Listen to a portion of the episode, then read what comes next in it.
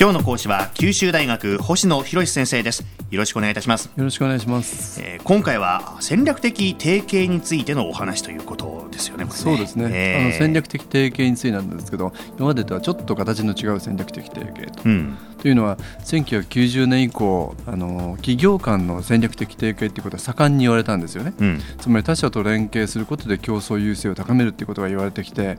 例えば自動車メーカーだとかあの製薬メーカーあるいはあの航空会社の間でこうアライアンスというようなことがあの国際間の大型提携も言われてきたんですけど、うん、それについて少しお話をしたいと思います。はい。このどうでしょうか、まあ、大型なその提携、まあ、戦略的提携まあ、どうでライバルの企業とかその競合相手と一緒にやるっていうのはなんかこう競争なんかやめてみんなで仲良くやろうねとかそういうことなんですかね仲良くではないですよね、うん、あの自社の競争力を高めるためには、うん、あえてライバルだとか潜在的なライバルとさえ手を結ぶということで仲良くというよりは、うん、つまり自社にないものを他社と手を結ぶことで手に入れるということ、でこれが一番大きいことだと思うんですよね。自社にない能力っていうのは例えば技術だとかさまざまなマネジメント能力自社にないから外から手に入れる。あるいはそれによって、まあ、あの組織学習自分たちが学ぶとかですね。であるいは自社にないもの相手にもないものを合わせることによってあのシナジーを生み出すそんなことがあのこの戦略的提携の大きな目的だと思うんですね。で何よりも今までこう自社で一から積み上げていかなきゃいけなかったものを他社の力を借りることによって迅速にいろんなものを市場展開することじゃないかと思うんですよね。はいはい、で今までこの戦略的提携っていうことを発表されるといやあの非常に市場ではあの好感度を持って受け入れられたんですよね、例えばどういうことかというと株価が上がったとか、うん、プラスに評価されてきたんですけど、まあ、最近ちょっとこれ落ち着いてきてですねむしろ本当に提携の戦略性について問われるとかあるいは提携の効果でどの程度のものなのかっていうことが精査をして評価されるようにはなったんですけど、うん、まだやっぱり戦略的提携というのはプラスに見られるんですよね。はい。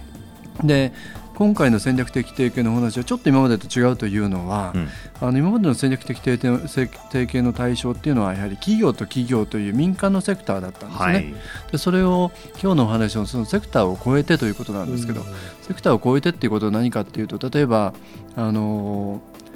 産官学の連携なんてことよく言われてますよね、はい、で最近だとすればそこにあの民間あの市民だとかを入れて産官学民だとかいう点あのこと言われてますけど、うん、まあ、こういうあの理念だとか枠組みっていうのは先行してるんですけどなかなかこの戦略性を持って効果を上げてるっていうのは少ないんじゃないかなと思って、うん、じゃあどういう分野でそれができるのかなっていうことを今日お話をしたいと思います。はい例えばあの以前もここでもお話をさせていただきましたけど BOP ビジネスという開発途上国に参入するっていう話、はい、ここで少し説明をさせていただいたんですけれども、はい、じゃあ今までその、えー、企業が例えば多国籍企業が新しいその開発途上国の市場に参入するんであれば提携する相手は例えば現地の企業そのぐらいがあの対象になってたかとすると、はい、それだけではなくて国連機関だとか NGO だとか現地のそのマーケットを非常によく知ってる人たちと提携してもあの効果があるんじゃないかそんなことをお話をしたことがあったかと思います。うんはい、でそれだけじゃなくて今あの日本では NPO っていうものがですね、まあ、今どういうふうに評価されているのか、まあ、1995年に阪神・淡路大震災があってボランティアっていうものが日本で注目されだして NPO って出てきましたけど果たして NPO ってどれだけの力を持ち得てるのかなと。うんまあ、あの一方では例えば第三の公共なんて言ってですね、やはり財政の逼迫だとかで今まで地方自治体政府が提供してきたサービスというのはもうこれからは提供できなくなる、うん、あるいは少子高齢化で。でそうすると誰かがその代替するということで市民市民自身であるあるいは組織であるということを NPO 言われてるんですけどだけどあんまり NPO がですねそれほどの大きな力を用いているとは思えないんですよね。はい、でそこで考えられるのは、まあ、そういう非営利活動とその地域密着型の非営利活動とあと企業という大きな力がですね、うん、こう相互に手を結ぶことによってまだまだいろんな可能性出てくるんじゃないかなってこんなものもセクターを超えた。NPO っていうのはまあその利益を追求するわけじゃない。一方で企業は利益を追求するこれ相反する立場だと思うんですけど、はい、うまくやっていけるんですかね相反する立場かもしれませんけれども本当に求められるサービスを提供するっていう意味では両方求められてるもの同じですよね。はあだとすればその辺のこれ詳しくお話したいと思いますけど目的はもともと違うけれどもその方向性が同じであればそこに提携の可能性あるんじゃないかっていうのがあの思うところなんですね。サービスを提供するという考えで言えばまさにそうですよねこれね。そうですよね求められるものということです。うん、あと第3の今あの開発途上国 BOP ビジネスの話をし今国内での NPO の活動をしましたけれども、うん、第3は国連機関と企業の連携なんですけれども、はい、あの年末にニューヨークであの国連のグローバルコンパクトっていうそういう連携を推進する事務局のインタビューをしてきたんですけどそこはまさにその国連機関とあの企業が手を結んで何ができるかっていうことを考えているところなんですよね。うん、で今まさにあの言われたように企業と国連機関目的も全然違うじゃないかと、な ぜ連携できるんだろうと思うけれども、はい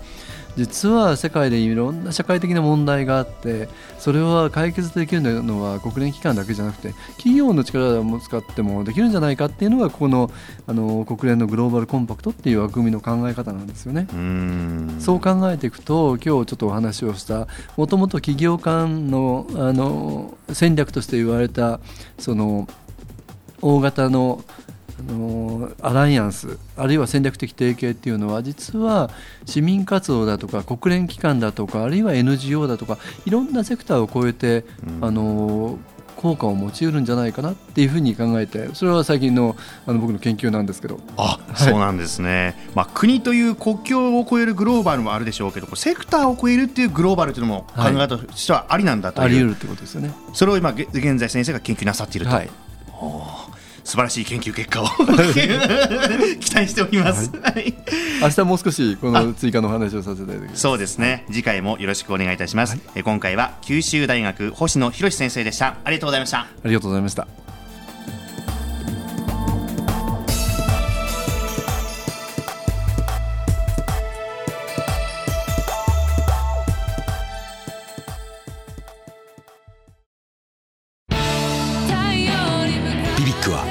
九州で生まれ